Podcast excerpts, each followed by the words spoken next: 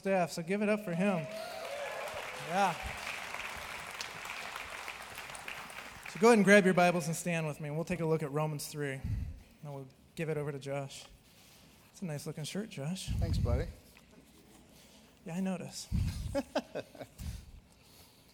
Romans 3, we're in verses 21 through 24 today. If you've got one of those black Bibles from the back, that can be found on page 941. Romans 3, starting in verse 21. Let's read this together.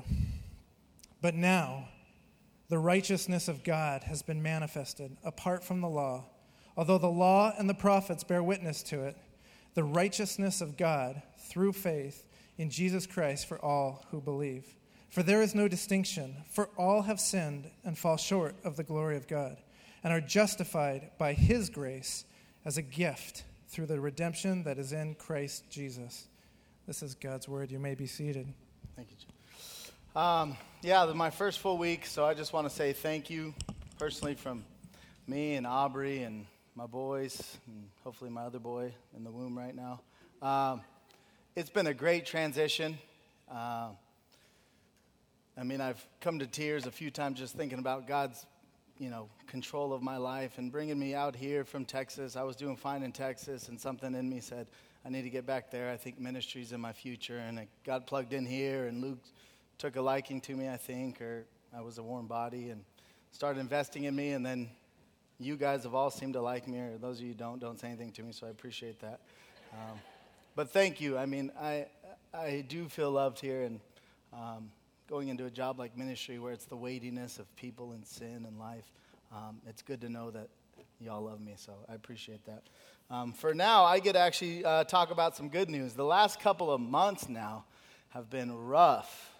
And Luke's been gone for a lot of them. He's like, uh, I'm going to punt this one. And every week you've come in here and we open up and you're like, oh, the Bible. Yeah, I hear that's a good book. Um, you are a horrible, wretched, worthless sinner. Come back next week for more. Go to the next verse with me. Did I mention how horrible you were? I don't think you got me the first time. You're horrible. Come back next week. Seriously, you're the most horrible human being I've probably ever known. Come back next week. And it's been on and on and on and just a beatdown. And finally, some good news, and luckily I get to teach it. So um, it always helps. I'm kind of a visual learner when I am actually learning to see how Romans works so you know what we're about to jump into. So, as you know, Romans 1 through 3 was, You're horrible. I know you think you're not, but let me just, I mean, it was like the Apostle Paul through the Holy Spirit was like trying to get every angle on your life imaginable. Okay, straight up, and let's get, okay, and then let's take this angle and this angle so that you could see yourself from every possible angle and you walk out feeling, gosh, I am horrible. And that was the point. That is the point of Romans. So 1 through 320 is you're horrible. The good news is so is everyone around you. 321. But now the good news begins. So 1 through 320 is wretched sinner.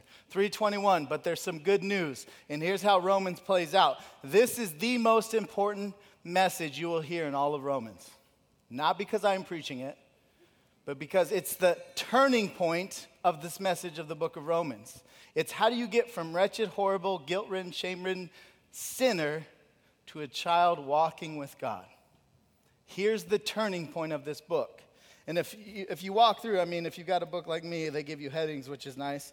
Abraham, they're going to show you that Abraham, the old school Old Testament guy, was justified just the same way you are and then there's a promise, and there's peace with God, and there's you're no longer like Adam, you're alive with Christ, and you're dead to sin, you're alive to God. You now can do righteous deeds. You're alive with Christ. And this is all these promises of this new life in Christ. And if you will, just flip over to Romans 12. Let me show you the other big flip of this book here. 1 through 3, did I mention how bad you are? 3 through 12, oh, by the way, God has taken care of it. Now, chapter 12, verse 1 there says, I appeal to you, therefore, brothers, by the mercy of God. So here's the breakdown you're a sinner today, but there's good news. three and a half years from now, whenever we get to 12. Therefore, in light of everything we've just talked about, here's how you live. Here's how religion would do it and does it. One through three, you're a sinner. They wouldn't go to the degree and the extent to show you your sin like we do here in the book of Romans, but all religions would say you're messed up. And they would say, therefore, live this way. So they would put chapter 12 right after the bad news and say, the way to get out of the bad news is to live better. Oh, well, thanks. I've never thought it. So the way to stop being bad is to be good. Oh, thank you, religion. Appreciate that. Chapter 12, be good. And then what religion would do is tack on all the promises to the back end and say, in light of how well you've lived after your change of life that you've made, now God likes you. Now God's probably going to let you into heaven. Now God's okay with you. Christianity is altogether different. You're a sinner like me and like Paul, but now there's some good news. Isn't this good news? Now, here's how this plays out. Some of us are going to walk out of here elated. Some of us are going to walk out of here pretty excited. Some of us are going to walk out of here the exact same way we came in. Some of it's my teaching, but most of it is one through three. How much of an impact has it made in your life? Say it another way the extent to which Romans 1 through 3 becomes personal to you meaning you're the person he's talking about, is the extent to which you'll feel the power we're about to experience here in this flip, this new chapter of Romans. Does that make sense? This is good news, and everyone's going to say, Yeah, that, does sound like good news. I can be right with God. Cool. But the extent to which sin is real to you, and you, sir, are a sinner. You, Joshua James Watt, are a sinner. The extent to which that becomes real is the extent to which this is going to overflow with gratitude in my heart. It goes like this if we got a tweet, cancer's been healed, and everyone starts to kind of get this message on their smartphones. There's been a cure for cancer. We would all walk out here and say, Great news! Some of us who experience cancer in a real, personal, devastating way would walk out here and say, My life's never going to be the same. That's what this does for us. If you experience 1 through 3, your life will never be the same in light of verse 21 here. Good news. Thank you, Luke, for giving me something nice to teach. Gosh. Here's how I, I personalized this for me. So, as I was thinking through, okay, make it personal, I actually rewrote Romans with me in it. Rewriting the Bible, not a smart thing to do always. I think it gets you into trouble, but in this case, we'll let it slide. What does Romans look like if I completely personalize it and make it about me? Here's what Romans has said so far, starting three months ago when we kicked off. This is Paul talking to me. For what can be known about God has been plain to Josh because God has made it abundantly clear. I've never had an excuse for not believing in God. So Josh is without excuse. Although Josh knew God, he has never honored him like he deserves, and his foolish heart has been darkened. Come back next week, Josh.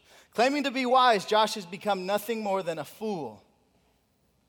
He's exchanged the most glorious truth ever for petty little lies about creation, and his life has become one that serves and worships this creation. Yikes. Josh's mind has become corrupt filthy. Think of a sin, Josh has done it. You name it, Josh has done it.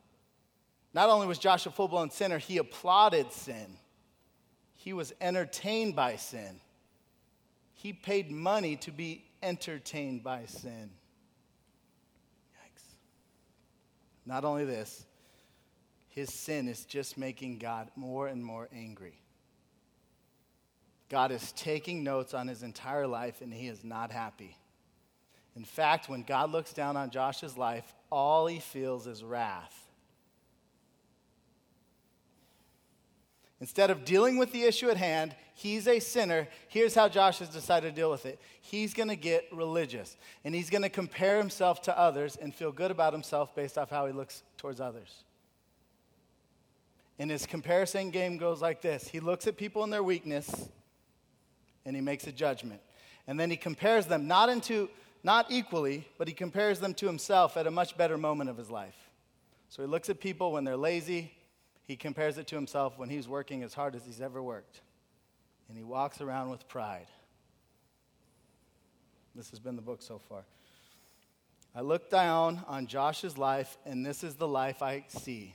Let me sum it up for you. There is nothing good about you, Josh. Josh, you have never understood me. You have never sought after me. You refuse to seek after me. There's not one little bit of you that I look to and see as good. Josh is worthless compared to the great plan I had for him originally. Josh's mouth has been used to tear people down, to curse, to be bitter, to be a gossip. He loves violence, he loves pain. He especially loves it when it's inflicted on others. He has no peace, he has no fear of me. He won't shut up ever. And one day I'm going to shut him up because he'll have nothing to say when he sees me. Pretty good summary. Wraps it up. When we got a kid who's pretty emotional. I think he gets it from Aubrey, but he gets all wound up. We say, Elijah, go breathe. So he walks out of the room. And then he comes back. So let's. That's a lot. I mean, I've really, as Luke and other people have been preaching, I've really tried to leave church and like make it about me. And it's heavy. Frank last week was saying, We are completely dead.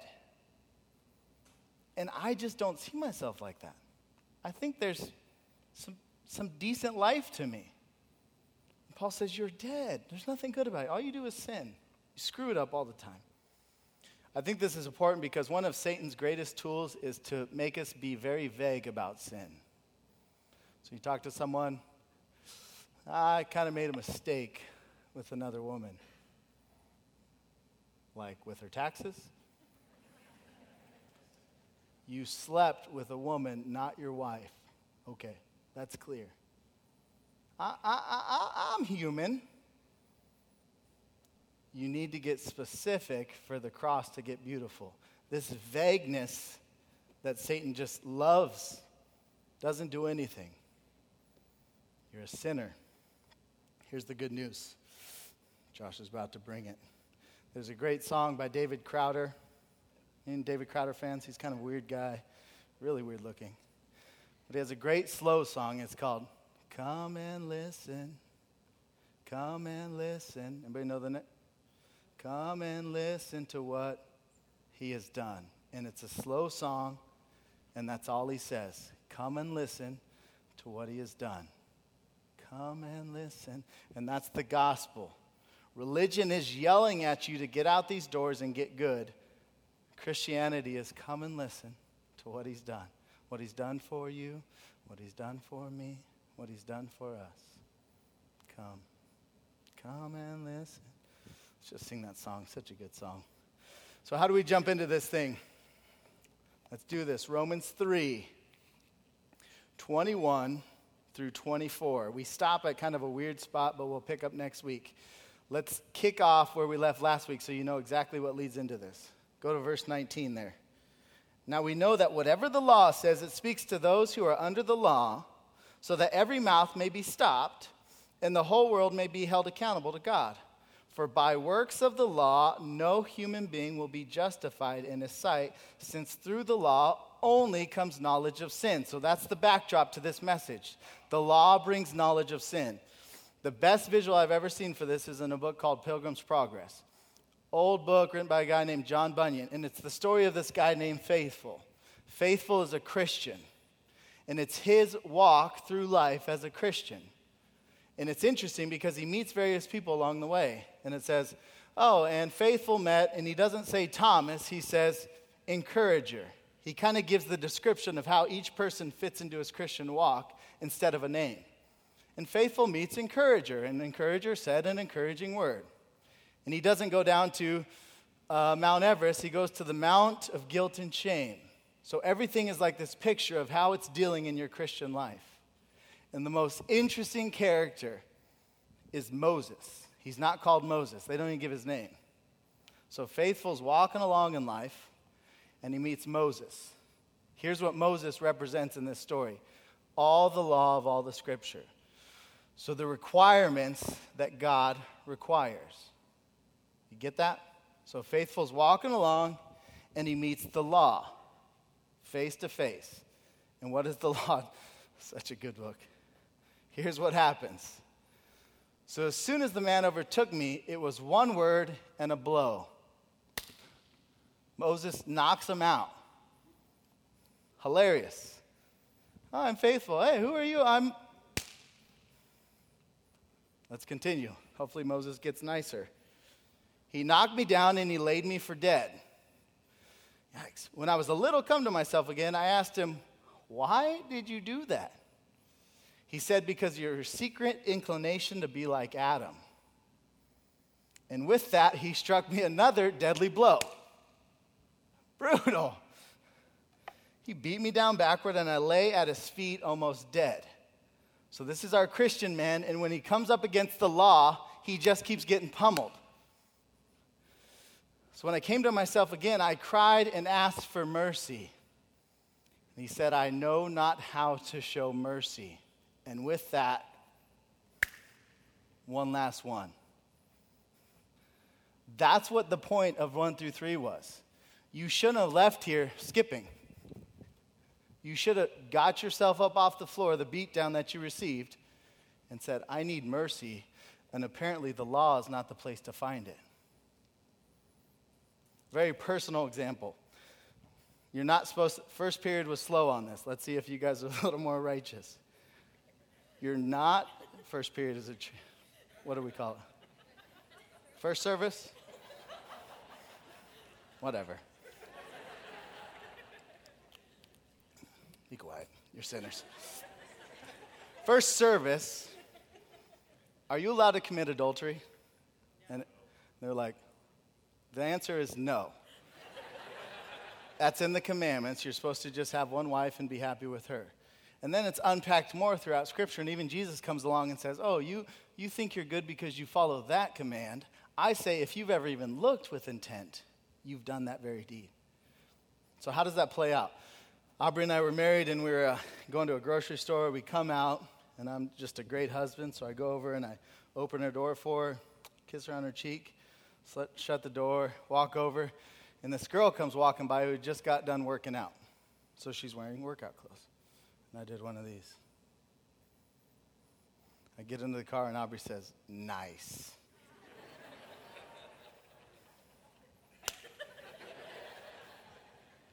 you get what I'm saying. The law is a mirror. The more you go to it, you just find more and more stuff that needs to be fixed. So I've never been unfaithful to Aubrey. Oh, wait. You should have been beat down the last few months. That's a good thing. Only people knocked down on the ground for dead ask for help. They teach you in uh, one of the trainings with being a teacher is how to stop fights. And you see two kids going at it, you're supposed to say, hey, and the bully never looks at you because he's busy doing his business. It's the kid who needs help is like, help. So whoever looks at you know is the person you need to help because he's the weaker vessel. So you say, hey, and the bully's like, and the kid who needs help looks at you for help. You should be looking for help. Apostle Paul's about to give it. You tracking with this? You should all feel bad about yourselves. I hope you do. Job asked it like this Job is an Old Testament guy. He said, Truly I know it is so, but how can a man be right before God? That's the question. In light of all that's true, I agree that's true. How can a man be right with God? If one wished to contend with him, one could not answer him once in a thousand times. I could give God a thousand answers for how I should be right with him, and none of them would be right if I'm looking at myself only. So here's what we're going to do. Three things come out of this passage. It's just a great passage. First thing, God's going to fill our need. What's our need in light of all this junk that we bring to the table? God's going to tell you what your response should be. And then finally, what's your reward for responding the proper way to this need? Great passage. Let's go. Verse 21 now. But now, the righteousness of God has been manifested apart from the law, although the law and the prophets bear witness to it. But now, Luke has always said he'd like to do a series, The Big Butts of the Bible.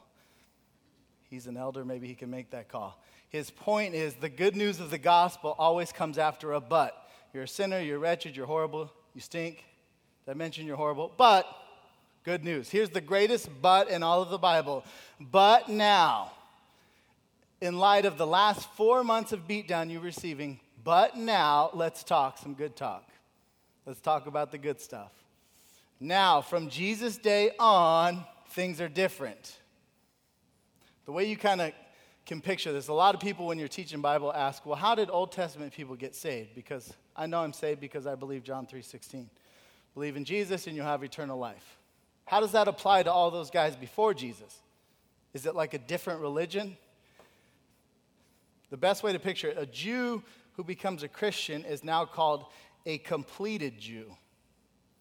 Christianity is the completion, it's not a whole new religion.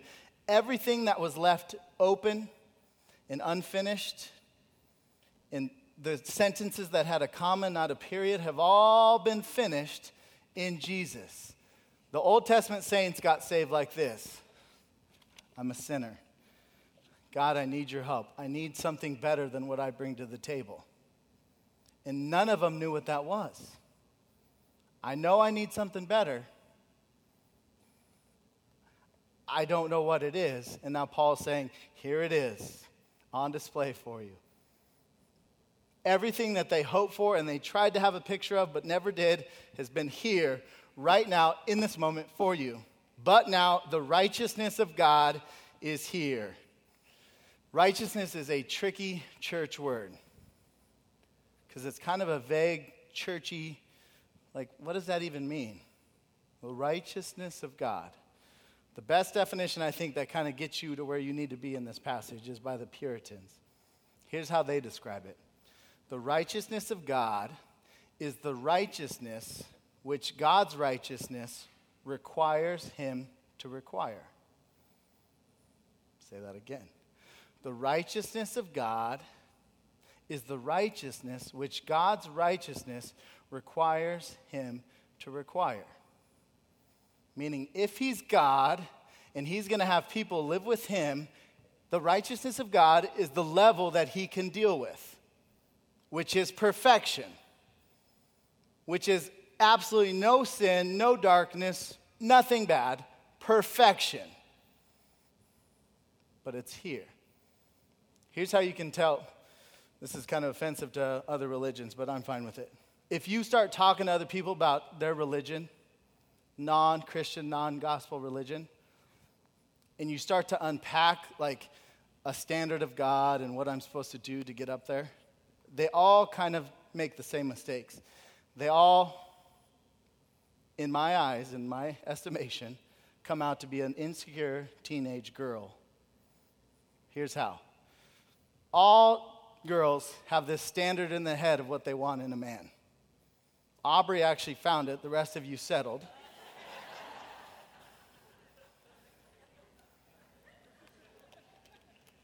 That wasn't a joke.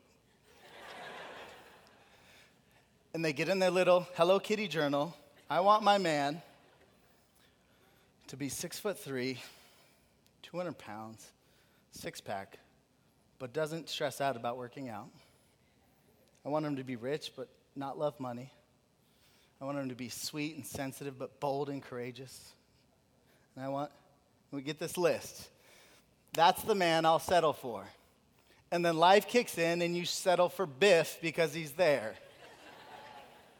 And that's how all other religion works. Their God has some sort of standard, and they, none of them meet it. Muslims are supposed to pray six times a day. None of them do that all the time throughout their entire life. Everyone has their standard, and they just kind of create a God that's this insecure teenage girl who, in the end, says, I tried my best, I really wanted this, but I'll take you. Christianity says the righteousness of God is the righteousness which his righteousness requires him to require. He will not settle. He won't marry Joe Schmo. He knows what he wants. And it's perfection. Be holy as I am holy. Paul says it's here. Does God really have to be that strict? As I think about, that's kind of the, the hard part of Christianity. That's very strict. Yeah. You have to be perfect to go to heaven. Yes. How perfect? Perfect, perfect. How could God require that you be so strict? And I think part of the issue with it is our view of heaven and just eternal blessing with God is all twisted. So, again, I did this exercise with first service. Here's how it plays out when you talk to most people Do you think you're going to heaven? Yes. Why? Because I'm a good person. Okay. Who's going to hell? Shout out the names that are going to hell, besides this man who just rose his hand. Who's going to hell in this world? Hitler. Hitler. That was the first one I got last service. Stalin. Um, Charles Manson. Like you get the worst murderers of all time. That's hell, but heaven is pretty much all of us, just at a higher elevation. What? So you're telling me what's going to be great about heaven is I get to be with everyone I'm already with right now? Like the exact same setting? Are you getting what I'm saying? Like my longing for heaven, I never have a day where I get to the end of the day and say, I just can't wait to be in heaven apart from Hitler. I say, I want to be in heaven with the few people I've met in my life who put all my needs and all my wants and my best at the forefront of their heart. Like this man who put our best at the forefront of his heart, even though it cost him everything. The righteousness of heaven is this every single person you meet driving down the 202 in heaven, if it's there, every person you look over, their thought when they see you is, I want the very best for him. So they're not going to be texting, they're not going to be distracted. They're going to be driving in such a way that your best interest is at heart. And then you're going to go to a business and you're going to park and you're going to go in. And everybody who works for the company, from the very top owner down to the lowest worker, their desire is going to be what they want for you, and that's the absolute best. That's righteousness in every moment, every second of your day, with every situation, with every human being you come into, you want their best, even if it costs you. Anybody working that righteousness right now? That's the righteousness of God, and it's here in the person of Jesus. No one wants to get up and say, Yeah, I got that covered. Okay, we're still on the same page. Let's keep reading. Righteousness of God, apart from the law has been manifested apart from the law. What does that even mean? It means it's not by doing good. I hate to bring up another religion, but it's the one that we deal with most. In the Mormon faith, I've talked to a lot of teenage Mormons, and here's how I try to come at them I say, I'm thinking about leaving my faith. Can you walk me through how I would switch and become a Mormon? It's less offensive than other things I could say. So I say, walk me through this process. I don't want to be a Christian anymore. I would like to be a Mormon. And here's how it all boils down every single one. They say, well, you need to obey the gospel. Where I would tell someone, if they want to be a Christian, believe the gospel. Notice that same exact sentence, you switch one word and it goes on completely different courses for all of eternity. Mormons see the Old Testament and the New Testament as a continuation of just kind of moral duties. And they say, oh, you want to be like us? Obey the gospel. Within that, we'll add some more things like a mission and all that. But for the most part, just obey this. You see the punch coming, right? I'm going to screw it up. Where a Christian would say, believe this. That's what apart from the law means. Every religion says, the righteousness of God is offered to you through the law, specifically through your obedience of this thing. Christianity says, no, no, no, no, no. That couldn't be further from the truth. It's apart from the law. Although, the next section says, the law and prophets bear witness to it. As I, as I talk to folks about kind of their spiritual journey, we all kind of putz along, and then we have moments where we shoot up a lot, so like a camp experience, and then you kind of putz along, Then you have your first kid and you shoot up or shoot down, I don't know, or you have health scare. And it's this kind of like putzing along, and then you have these hikes in your Christian walk. As I talk to people, a lot of the hikes come from this very thing right here, what this little section is trying to say. Although the law and the prophets bear witness to it, the more you see Christ in all of this book, you're going to shoot up. So, those of you who have taken Bible boot camp, raise your hand. Was that a spiritual hike, or did you fall off into a canyon? It was a hike. You jumped up a ton, and here's, here's the gist behind it. You start to see Jesus in this Bible more than you see yourself. I remember I was in Texas and we were church shopping, and I cried the first time we were in this church because the guy unpacked scripture from beginning to end with Jesus. And he said nothing to me or what I'm supposed to do. He said, Let me tell you about this guy. You want to know what the Old Testament's about? He said, There's this guy called Abraham, and he had a son, and he was told to sacrifice him. Right? And they're walking up the hill. And what does the son say to Abraham as they're walking up the hill for a sacrifice? Daddy, where's the lamb? Old Testament. Boom. Summed up three words. Where's the lamb?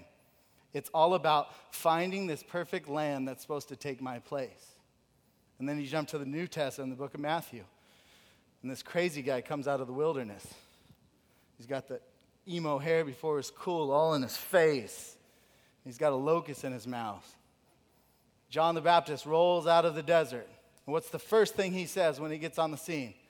Behold, the Lamb of God. And we're introduced to Jesus. And the whole gospel plays out Jesus' life. And then you get to, he said, I'm not done yet. You get to the end, you get to the book of Revelation. And they got these scrolls. And once they open them, they can trigger the end of human history and start a new heavens and a new earth. But there's a problem. No one worthy is found until the Lion of Judah, the Lamb of God, Jesus Christ, and they all say, Worthy, worthy, worthy is the Lamb. Apart from the law, but all of the law and all of the prophets, and every sentence, every word, every punctuation in this entire book points to the person, the work, the death, the resurrection of Jesus Christ. That's good news. That's why you showed up, because eventually we we're going to get to it, and now it's here. It's here. That's our need. We need a perfect righteousness, not on our own, given to us by someone else, and it's Jesus. There's our need. How do we respond to this? Go to the next verse, verse 22 there the righteousness of God through faith in Jesus Christ for all who believe. For there is no distinction. All have sinned and all fall short of the glory of God. Let me just tell you how this passage lays out. All have sinned. That's a past tense. It says, all are sin, sinful sinners, period. So it's saying, when you look at humanity, the declaration, all of it, is all have sinned.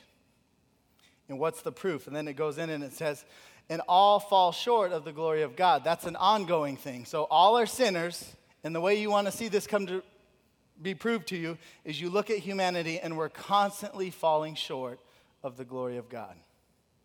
Me as a husband, checking out a woman not my own, falling short. Declaration, you're a sinner. Proof, live a day. And you fall short of the glory of God. How do you respond? The righteousness of God through faith in Jesus Christ, offered to who? To all who would believe. Why? Because all have sinned and all fall short of the glory of God. I'll just make this real personal so those of you who have never done this before, so you kind of see how this plays out. How do I go from non Christian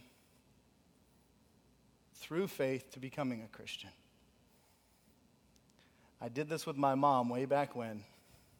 She had uh, divorced my dad, um, started pursuing another guy, got married eventually to another guy, and she was in the middle of that marriage coming to an end as well. So one marriage down, strike two is about to happen. And I remember one night it was real late. It was like two in the morning, and she's sitting outside. We had this little bench outside, and she's smoking. She's just kind of shaking. I said, Mom, life doesn't have to be so chaotic. She grew up Catholic, and all this guilt is just smashing in on her. It can be gone. Said, You got to personalize it. Romans 1 through 3 has to be real to you. She said, I, parenting's hard. I've screwed up. Said, There's an answer for every screw up you can think of. I said, Would you like to pray with me? Yeah, but I don't want to pray. I'm scared. Okay, I'll do the praying. And she admitted fault and sin before a holy, perfect God. And she said, I don't meet that standard. I don't meet it as a mom, as a wife, as a human being, as a worker. I don't meet it.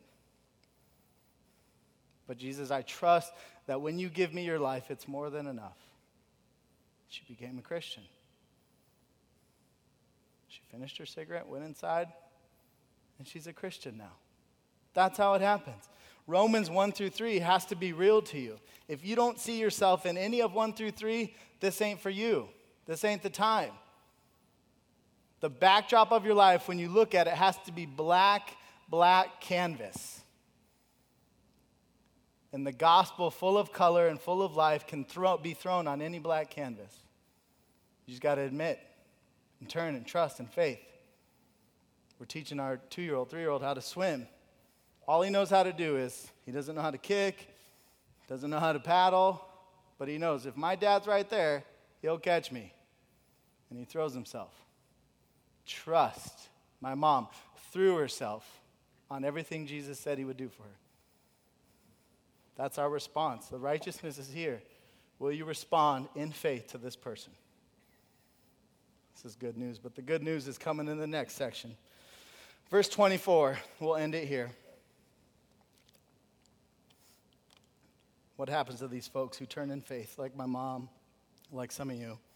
They are justified by his grace as a gift through the redemption that is in Christ Jesus. Two of the biggest church words you'll ever come across. They pack more weight than anything you'll ever read justification and redemption. One of the first times I taught was a Sunday school, and they gave me free rein. They said, Whatever you want to teach. And I just heard my favorite pastor say, This is the most important section in all Scripture. I said, All right, I'm going to teach it. So every word I unpacked in here. And I taught for 100, an hour and 20 minutes or so as I talked about justification. I had all these systematic theologies because everything in the Christian life is summed up right here. I'll save you another hour of this. I'll make it simple. Two words justification, redemption. What is justification? Spurgeon says it's changing clothes with Jesus. Man, these are filthy. Romans has told me that these are filthy. They'll never do before the king. I need some new clothes. Thank you, Jesus. And you are made right before God. You're not a blank slate, you are a Jesus slate. He looks at you and he sees Jesus' righteousness. That's what we're going to sing. Sing it loud because it's true. It's not this. You guys remember glamour shots? Any ladies have a glamour shot somewhere in their house? Indy's the only one, don't lie. Yes! I love it. My mom had like 40 in the hallway. This little picture of me down in the corner. Here's what glamour shots were. I don't know how they tricked you guys into doing this, but come to our studio we're going to doll you up. And I mean doll you up. So your hair that's normally like this is going to be like this. And your lips that are normally just nice the way they are, I'm going to smack on red paint and huge red poofy cheeks and mascara for days. And you just, those, so proud of those pictures, aren't we? But the fact is, it's still you. It's just a dolled up version of you. That's still Maureen. That's my mom. She looks funny, but that's my mom. That's not justification. You are made new. All of Jesus covers all of you. Amen? Here's where this kind of gets tricky because if you just stop there, righteousness is here, respond in faith, you'll be justified. That's a clean little version of Christianity. It's not messy, it's not dirty, it seems too easy. Everything in li- I, that I have in life that I really adore and love takes work. And it's messy and it's dirty. So that's where this next word comes in redemption. Justification is not free, it costs somebody a lot. It's messy, it's bloody, it's dirty. The best way I know how to summarize this the elders don't approve of this message, that's okay. Two directors that I love their movies more than anyone Clint Eastwood, Quentin Tarantino. I think the elders have left, so I'm good. Let's continue. Here's both of them have the same sort of movie, just messy, dirty, bloody, gory. Two big differences. Eastwood's movies never end good. You always leave like, gosh, I'm so depressed. What just happened? Nothing good happened at the end of that movie. Tarantino, you leave and you're like, I just feel dirty. That was gory, so many bad words. But I feel kind of good. The good guy won. Woo! Tarantino's a theologian. He's soon to be a Christian if I ever get to talk with him face to face. But he sees an underlining story to all of life that it's messy and dirty, but in the end, good is going to win. And there's a hero at the end of the story.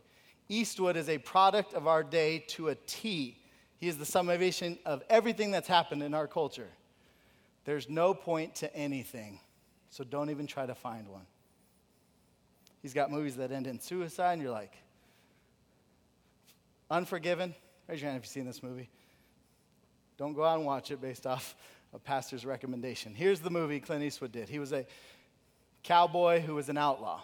He did all this killing and robbing.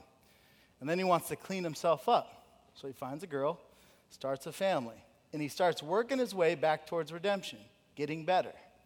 This is Eastwood. So you're like, man, I think Eastwood figured it out. Maybe this will be a good ending. And the end of the movie is the weirdest ending I've ever seen in any movie. So he's trying to work his way back, he's trying to do good, and eventually he just kind of falls back into his old lifestyle.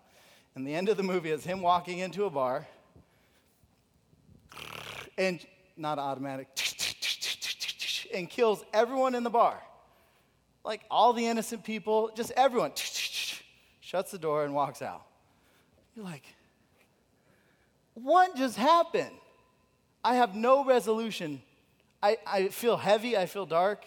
Those of you who haven't seen it, you're confused, like, I would never watch that. I know, I wouldn't recommend it.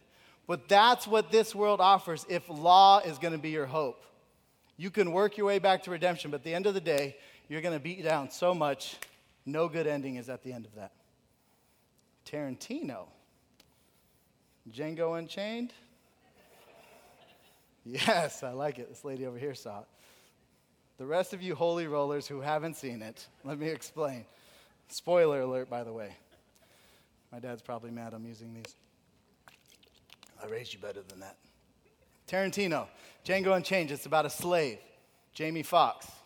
And his wife is still in slavery and he's trying to get her back. And it's messy and it's gory and there's bad language and there's, it's just ugly. But the ending is a beautiful picture of why Christianity is all my hope. So he eventually goes in, he finds the plantation owner that has his wife. And in every Quentin Tarantino movie, they've got a good plan and it just goes awry. But here's the good thing the good guy always stays alive. So he goes into this plantation and just kills everyone. so good. Don't watch it.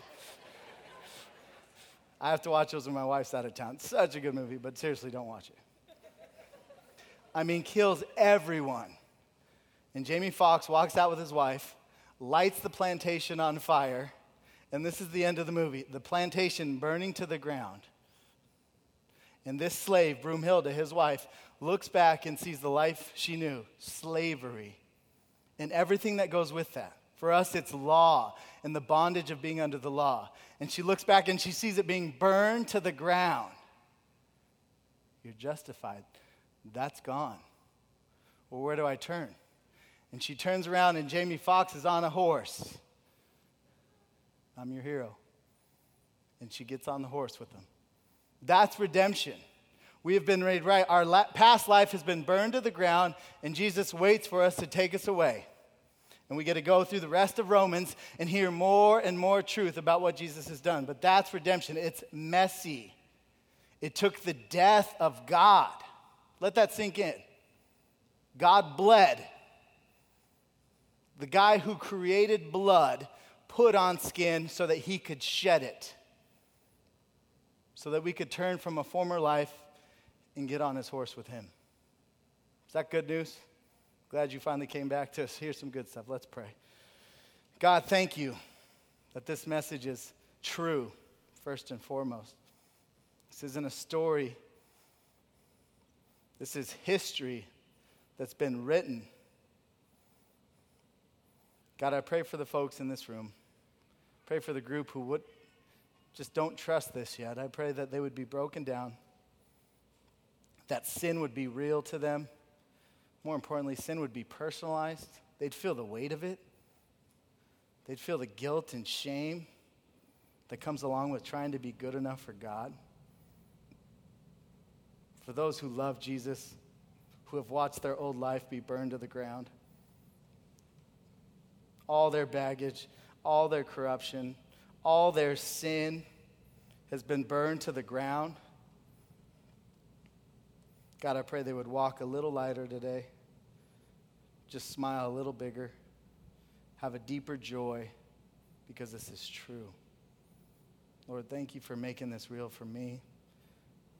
Thank you for being my righteousness. So I am now good enough for you. Not because of me, but because of Jesus. God, I love you. It's in your son's name I pray. Amen. Amen. Thanks, Josh. We're going to spend the rest of our time together responding to that good news, to that truth. And we'll do that in a few different ways. The first way um, will be communion.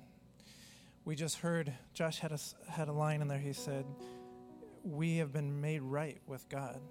And if you've been with us for the last three months, you've heard over and over and over again at how we can never get up to the standard that God has for us. Even if we doll ourselves up, make ourselves look as best we can with our best clothes, our best makeup, our best hair, God still looks at us as, as wretched.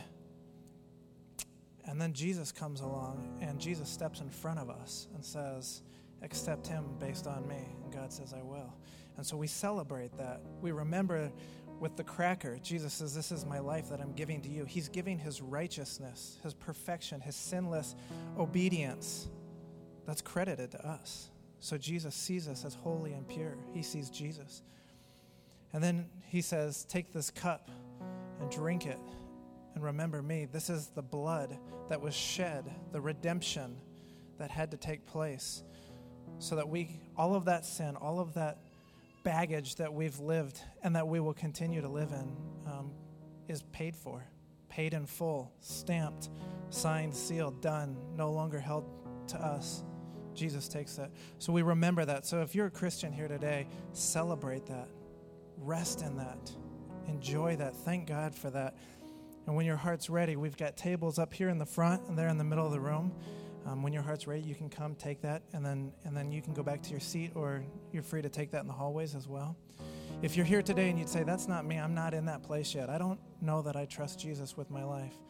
Our hope for you today would be that today would be a day of salvation. Think through those things that Josh just talked about, through those truths in Romans about your life. You know that it doesn't measure up. We'd encourage you to take this time to sit there and ask God to reveal Himself to you. There's a couple other ways we'll respond. The band will come up in just a moment and we'll sing together. Sing loud, sing powerfully these truths. And then we also have giving boxes in the back. You can use those as a part of your worship as well. When your heart's prepared, you're free to respond.